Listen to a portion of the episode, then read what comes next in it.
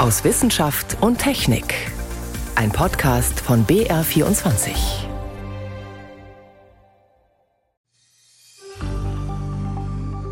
Die vierte Dosis der Impfung senkt noch einmal die Sterblichkeit im Vergleich zur dritten Dosis um 80 Prozent. Das haben neue israelische Daten klar gezeigt. Sagt Bundesgesundheitsminister Karl Lauterbach. Er hält deshalb eine zweite Auffrischungsimpfung für alle ab 60 Jahren für sinnvoll. Dazu gleich mehr. Außerdem geht es bei uns um das Great Barrier Reef vor Australien. Das ist schon wieder von einer Korallenbleiche betroffen. Und wir waren bei der Premiere eines neuen Elektroflugzeugs dabei. Das sind drei unserer Themen heute. Am Mikrofon ist David Globig. Der Omikron-Subtyp BA2 hat sich auch bei uns rasant ausgebreitet. Und er hat mit dafür gesorgt, dass die Infektionszahlen enorm in die Höhe geschossen sind. Bundesgesundheitsminister Karl Lauterbach wirbt deshalb intensiv für eine vierte Impfung und das schon für Menschen ab 60. Wir haben es gerade gehört, er glaubt, dass sich damit die Wahrscheinlichkeit an Omikron zu versterben noch einmal deutlich senken ließe. Einige Fachleute sehen das aber anders als der Minister. Moritz Pompel berichtet. Bundesgesundheitsminister Karl Lauterbach möchte mehr Menschen dazu bringen, sich den zweiten Booster, also eine vierte Impfung geben zu lassen. Er beruft sich dabei auf eine israelische Studie, die noch nicht fachlich begutachtet worden ist. Darin werden die Daten von mehr als einer halben Million Geimpften untersucht, die 60 Jahre oder älter waren. Ein Teil von ihnen hatte eine vierte BioNTech-Impfung bekommen, der andere Teil nicht. Ergebnis? Die viermal Geimpften hatten ein rund 80 Prozent niedrigeres Risiko zu versterben. Der Infektiologe Christoph Spinner vom Münchner Klinikum rechts der ISA schätzt die Erkenntnisse so ein. Die vierte Impfung bringt für Risikopatientinnen und Patienten ab dem 60. Lebensjahr noch einmal einen deutlichen Vorteil und untermauert damit im Grunde auch die STIKO-Empfehlung in Deutschland, dass sich zumindest über 70-Jährige vierfach impfen lassen sollen. Aber heißt das auch, dass sich schon 60-jährige gesunde Personen ein viertes Mal impfen lassen sollten, so wie es der Gesundheitsminister will?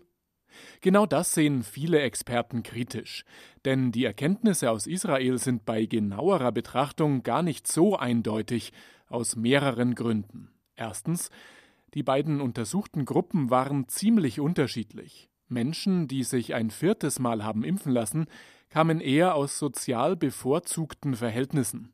Ulrike Protzer, Virologin der TU München. Das sind die Menschen, die sich einfach mehr leisten können und deswegen auch insgesamt mehr auf ihre Gesundheit achten. Die dreifach geimpften Gruppe mit im Schnitt weniger wohlhabenden Menschen hatte also womöglich einfach mehr Infektionsfälle mit entsprechend mehr Todesfällen. Zweiter Verzerrungsfaktor Menschen aus sozial benachteiligten Gruppen ernähren sich im Schnitt ungesünder und haben öfter Erkrankungen wie Bluthochdruck oder Fettstoffwechselstörungen. Dass in dieser Gruppe mehr Menschen gestorben sind, muss also nicht allein auf die fehlende vierte Impfung zurückgehen. Auch hier liefert die Studie keinen Aufschluss, weil die Autoren nicht unterschieden haben, ob jemand an oder mit Covid gestorben ist.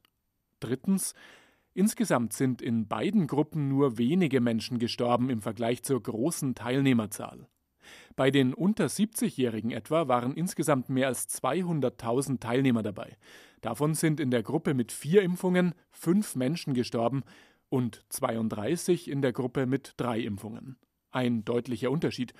Reinhold Förster von der Deutschen Gesellschaft für Immunologie sagt aber, wir sprechen hier nicht 50.000 versus 30.000 Tote, sondern wir sprechen 5 versus 32 in der Gruppe der 60 bis 69-Jährigen. Zum einen zeigt das, dass die Dreifachimpfung nach wie vor sehr, sehr gut schützt und die Vierfachimpfung tatsächlich etwas gebracht haben wird. Aber wir bewegen uns schon auf einem sehr niedrigen Niveau. Bei diesen kleinen Zahlen fallen eventuelle Fehler, etwa durch die ungleichen Gruppen, schneller ins Gewicht. Und viertens sind die Teilnehmenden nach der vierten Impfung nur sechs Wochen lang beobachtet worden. Also ist unklar, wie lange der Effekt der vierten Impfung anhält. Nach der dritten Impfung, das haben andere Untersuchungen gezeigt, ist der Antikörperspiegel deutlich in die Höhe geschossen und lag vier bis fünfmal höher als nach der zweiten Impfung. Nach der vierten Impfung dagegen zeigt sich nur ein geringer Unterschied zur dritten Impfung. Deshalb sagt Reinhold Förster von der Deutschen Gesellschaft für Immunologie, wir sehen momentan keine generelle Empfehlung für eine vierte Impfung, weil wir wissen auch nicht, wie groß sind die Nebenwirkungen durch eine vierte Impfung im Vergleich zu dem Benefit, den man hat. Für jüngere Personen ist der Benefit, also der Nutzen der vierten Impfung, eher gering. Darauf deutet eine andere israelische Studie hin. Jüngere Personen erkrankten demnach mit vier Impfungen nur geringfügig seltener an Covid. Für ältere Menschen teilen viele Fachleute die Empfehlung der STIKO. Demnach wird die vierte Impfung derzeit vor allem für über 70-Jährige und für besonders gefährdete Personen empfohlen. Die Gruppe umfasst in Deutschland rund 13 Millionen Menschen. Von ihnen haben bisher etwas mehr als zwei Millionen eine vierte Impfung erhalten. Offen ist, wie die Empfehlung für die nächsten Jahre lauten könnte. Eine Auffrischung alle paar Monate? Eher unwahrscheinlich. Christoph Spinner vom Münchner Klinikum rechts der ISA. Gerade für die Risikogruppen besteht die Möglichkeit, dass häufiger geboostert werden muss, saisonal, also einmal im Jahr könnte ein Weg sein, vielleicht auch seltener. Ich glaube, das wissen wir heute einfach noch nicht. Was sich schon jetzt abzeichnet, ist, dass im Herbst wohl die angepassten Omikron-Impfstoffe zur Verfügung stehen. Ob sie tatsächlich besser wirken, ist aber noch unklar. Was bringt eine zweite Boosterimpfung? Das war ein Beitrag von Moritz Pompel. Zu den größten Baumeistern in der Natur gehören Korallen. Sie haben unter anderem das mehr als 2000 Kilometer lange Great Barrier Reef geschaffen vor der australischen Ostküste. Solche Korallenriffe sind Lebensraum für zigtausende von Arten. Aber sie sind extrem gefährdet. Wenn durch die Klimaerwärmung auch die Meerestemperaturen steigen, dann reagieren Korallen oft damit, dass sie ausbleichen. Das passiert gerade wieder einmal am Great Barrier Reef. Doch wie bedrohlich ist das? Darüber hat mein Kollege Stefan Geier mit Professor Gerd Wörheide gesprochen. Er ist Geobiologe an der Ludwig-Maximilians-Universität München und forscht zurzeit auf den Malediven im Indischen Ozean. Von dort war er uns zugeschaltet. Frage an ihn: Sind die Korallenbleichen vor Australien inzwischen so etwas wie trauriger Alltag? Das ist leider schon die sechste. Anscheinend ist das ein Zustand, der mehr oder weniger jetzt schon normal wird. Und das sind natürlich verheerende Nachrichten, weil während dieser Korallenbleiche kann das Riff die Korallen großflächig absterben. Und wenn die Korallen absterben, dann haben natürlich andere Organismen auch nicht mehr die dreidimensionale Struktur und der Lebensraum wird ihnen genommen. Und somit verarmt das Korallenriff in seiner Diversität. Was genau passiert denn, wenn so eine Koralle bleicht? Wenn eine Koralle bleicht, hervorgerufen durch Hitzestress, also wenn die Temperatur nur wenige Grad, es kann nur ein oder zwei Grad über dem normalen liegen, dann geraten die Korallen unter Stress. Die Korallen haben Symbionten in ihrem Gewebe, einzellige Algen.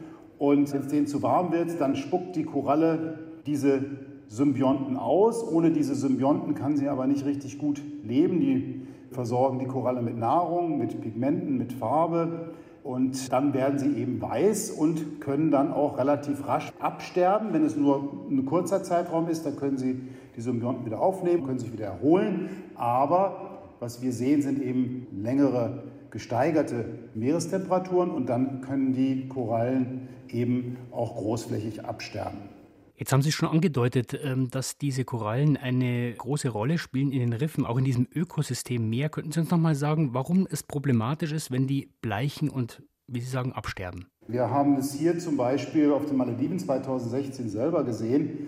Im Jahr vorher war das ein buntes Riff mit vielen Fischen und nach so einer Korallenbleiche, wenn man dann einen Monat oder ein paar Monate später kommt, ist alles tot, alles verarmt. Das hat natürlich nicht nur Auswirkungen für die Diversität in diesen Lebensräumen, sondern auch für den Menschen, nämlich die lokale Bevölkerung, nicht nur hier auf den Malediven, auch in anderen Teilen in den Tropen auf dieser Welt ziehen viele Ressourcen, Nahrungsressourcen zum Beispiel oder andere wirtschaftliche Ressourcen, Tourismus etc aus Korallenriffen und wenn diese Korallenriffe nicht mehr so hübsch anzusehen sind, kommen keine Touristen mehr. Wenn es keine Fische mehr in den Korallenriffen gibt, können die Leute auch nichts mehr essen. Und nicht zu vernachlässigen, Korallenriffe bieten Küstenschutz. Insbesondere für die Inseln hier im Indischen Ozean, aber auch im Pazifik, ja, bilden sozusagen Wellenbrecher. Und wenn die nicht mehr wachsen, und nicht mehr da sind, dann kann es ganz leicht passieren, dass bei Stürmen eben diese kleinen Inseln überspült werden. Also ganz vielfältige Funktionen. Jetzt sehen wir also die sechste große Korallenbleiche da am Great Barrier Reef, haben Sie gesagt. Wo ist denn die Grenze? Also wo ist denn der Kipppunkt, ab dem sich so ein Riff dann nicht mehr erholen kann? So bis zu einem gewissen Punkt geht das schon, wenn wir sagen, so, so bis sich das Ökosystem wieder etabliert hat, dauert es so zwischen 8, 12, 10, 12 Jahre. Das Problem ist, dass die Frequenz dieser Korallenbleichen, die wir jetzt hier gesehen haben, immer häufiger wird. Das heißt, das Riff hat gar keine Chance mehr, sich wieder zu erholen, sondern kriegt gleich wieder die nächste Bleiche auf den Deckel. Wenn wir jetzt hier Korallenbleichen hatten, 2016, 17, 20 und jetzt 22, gar keine Chance, dass sich diese Systeme wieder erholen. Ja, wir haben das jetzt hier, gerade ich bin jetzt hier nach, durch die Corona-Pandemie natürlich lange Zeit, jetzt ein paar Jahre nicht hier gewesen auf den Malediven und wir hatten hier 2016 die Bleiche und die Korallenriffe jetzt 2016, 2020, sech, sechs Jahre, sehen weitestgehend wieder erholt aus. Aber wenn jetzt die nächste Bleiche wieder kommt, stirbt wieder alles ab. Und wenn sich die Frequenz erhöht, dann kann es eben dann zum großräumigen Absterben, zum Beispiel des großen Barriereriffs, 2300 Kilometer lange Struktur, das kann natürlich dann auch großflächig absterben. Jetzt sind ja solche Korallenriffe quasi am unteren Ende der Klimakette. Sie haben es angedeutet. Könnte man sagen, wir sehen da einfach nur verzögert, wie der Klimawandel zuschlägt? Das würde ich nicht als verzögert bezeichnen, sondern das ist eine direkte Auswirkung. Genauso wie die australische Ostküste war ja vor ein paar Jahren von einem großen Feuer betroffen und jetzt gab es da große Überflutungen und die Korallenbleiche, die Meereserwärmung, das sind direkte, unmittelbare Auswirkungen des Klimawandels. Das heißt, was müssten wir tun, um diese Bleichen zu verhindern und dieses Drama unter Wasser zumindest abzumildern? Weniger Treibhausgase, gar keine Treibhausgase mehr ausstoßen. Ganz einfach. Ansonsten kann man da nicht viel tun. Und ob das natürlich jetzt kurzfristig hilft, ist noch eine andere Frage. Ja, aber langfristig es geht nichts darum rum, den Klimawandel zu stoppen bzw. die Temperaturerhöhung zu begrenzen. Bei 4 Grad sind 99,9 äh, Prozent Korallenriffe auf diesem Planeten ausgestorben. Wenn ständige Korallenbleichen die Riffe absterben lassen, über diese Gefahr sprach Stefan Geier mit dem Geobiologen Gerd Wörheide. Sie hören BR24 am Sonntag aus Wissenschaft und Technik. Heute mit David Globig. Wir erleben gerade ziemlich heftige Wetterkapriolen. Bevor sich der Winter bei uns mit Schnee zurückgemeldet hat, gab es einen Gruß aus Afrika, feiner Sandstaub aus der Sahara, den der Wind bis hierher geweht hat und das gleich mehrfach. Zu merken war das an einem ganz speziellen Licht und danach an einer dicken Staubschicht auf den Autos, die nur die Betreiber von Waschanlagen glücklich gemacht haben dürfte. Aber was war das eigentlich genau, was vom Wind bis zu uns verfrachtet wurde? Und ist so viel Staub in der Luft nicht ungesund? Susi Weichselbaumer ist diesen Fragen nachgegangen. Der Himmel ist gelb-rötlich, das Licht sepia-düster wie in einem Hollywood-Streifen. Kommt Regen dazu, wird es richtig gruselig. Rötlich gefärbte Blutregentropfen prasseln auf Autodächer und Fensterscheiben, kleben dort fest. Für immer. Zumindest bis zur nächsten Waschanlage. Vor der bilden sich nach so einer Sahara-Staubwolke regelmäßig lange Schlangen. Der Sahara-Staub, der zu uns herüberweht aus dem Süden, der besteht zu 60 Prozent aus Quarz. Erklärt Dennis Nowak. Er ist Umweltmediziner am Klinikum der Ludwig-Maximilians-Universität in München. Dann so zwischen 5 und 15 Prozent Aluminiumoxid, Eisenoxid und zu kleineren Prozentsätzen Kalk, Magnesiumoxid und Kaliumoxid. Also Verbindungen, die toxikologisch vergleichsweise harmlos sind. Und von denen auch nur eine sehr geringe Menge bei uns ankommt. Denn der Weg ist weit. Luftlinie über 2700 Kilometer, Sahara, München. Pro Jahr werden eine Milliarde Tonnen Staub aus der Sahara verblasen. Damit ist sie die größte Quelle von Feinstaub weltweit. Der Wind trägt den Staub übers Meer und quer durch Europa. Auf dieser Reise bleiben die gröberen Sandkörnchen bald zurück. Sie sind zu schwer für hohe Luftschichten oder abflauende Lüftchen. Nur die feinsten der Feinen landen bei uns im Norden, erklärt Mark Parrington. Er ist Physiker am europäischen Erdbeobachtungsprogramm Copernicus. Wir haben unlängst sehr viel Staubtransport über den Atlantik gesehen, der Südamerika erreicht hat. Es entstanden dann Wetterkonditionen, die es möglich machten, dass sich viel Staub über Spanien und Portugal über den Rest Europas verbreitet. In Europa führt das dann zu einer Belastung mit PM10-Partikeln, also Feinstaub. Das beeinträchtigt die Qualität unserer Atemluft.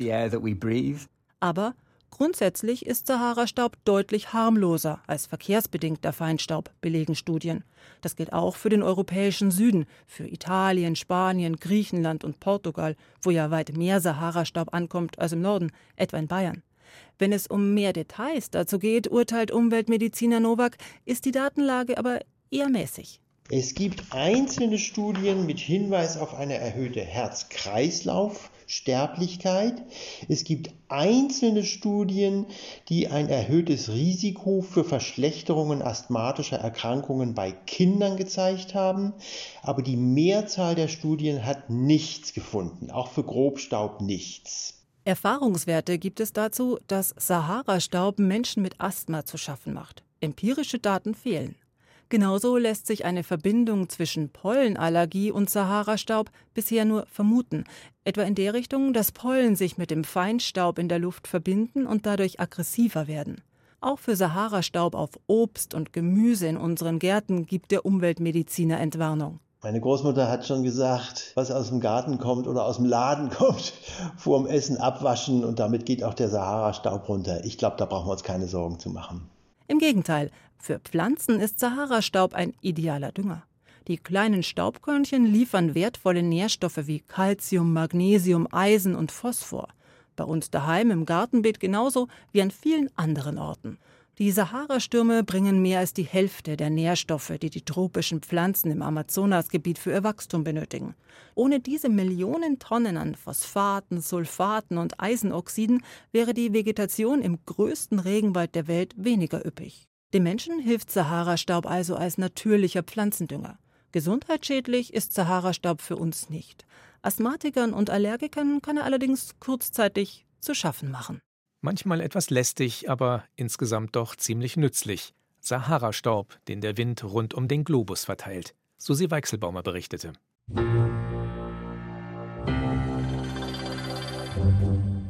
Wenn wir die Klimaziele erreichen wollen, dann müssen sich auch unsere Verkehrsmittel von fossilen Brennstoffen verabschieden. Mit Elektroautos sind wir da schon auf einem relativ guten Weg. Aber besonders beim Fliegen sieht es noch sehr dürftig aus. Doch auch hier gibt es erste Lösungen, unter anderem von einer kleinen Firma aus Landsberg am Lech. Sie hat diese Woche in der Flugwerft des Deutschen Museums ein leichtes Elektroflugzeug vorgestellt. Niklas Eckert war für uns dabei. Segelflieger hängen von der Decke in der lichtdurchfluteten Halle der Flugwerft. Alte Militärflugzeuge stehen auf dem Boden. Mittendrin das Flugzeug, um das es gehen soll. Der Elektra-Trainer, verhüllt mit einem großen weißen Tuch.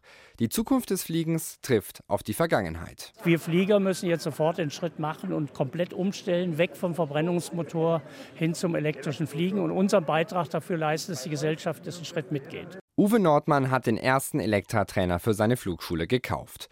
Eine große Batterie, fast halb so schwer wie das ganze Flugzeug, lässt den Elektra-Trainer durch die Luft gleiten. CO2-frei, wenn der Strom auch aus erneuerbaren Quellen kommt. Ein wichtiger Pluspunkt für Nordmann, der als Fluglehrer viele Starts und Landungen jeden Tag hat.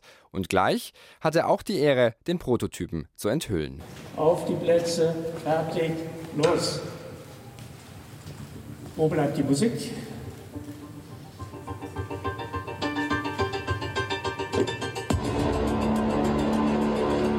Unter dem weißen Tuch hervor kommt ein kleines gelbes Ultraleichtflugzeug, 400 Kilogramm schwer, mit Platz für zwei Personen.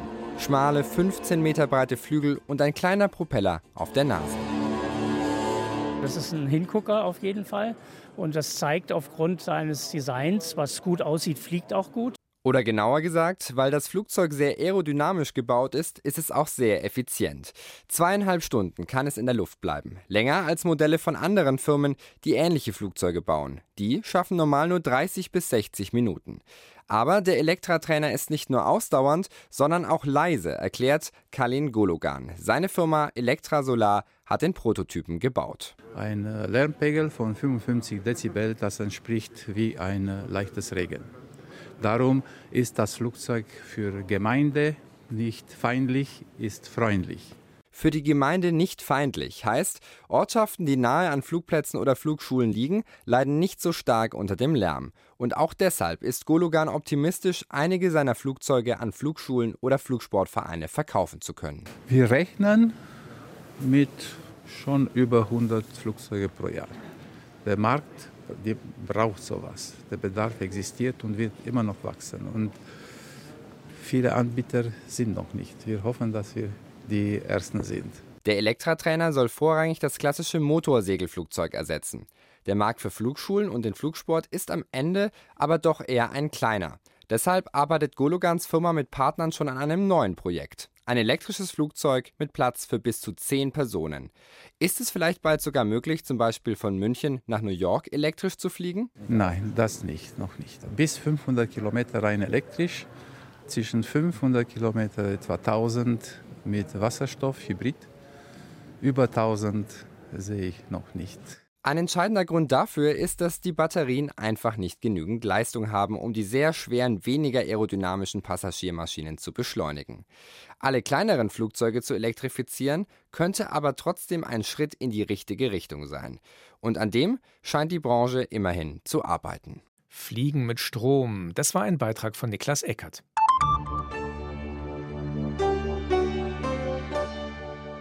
Vor einer Woche haben wir die Uhren auf Sommerzeit umgestellt. Dadurch ist es jetzt zwar abends länger hell, dafür aber morgens etwas länger dunkel. Das kann allerdings auch Vorteile haben. Man muss nicht mehr ganz so früh aufstehen, wenn man vor Beginn der Dämmerung noch einen Blick auf den Sternenhimmel werfen möchte. Was es da gerade zu sehen gibt, weiß Yvonne Meyer.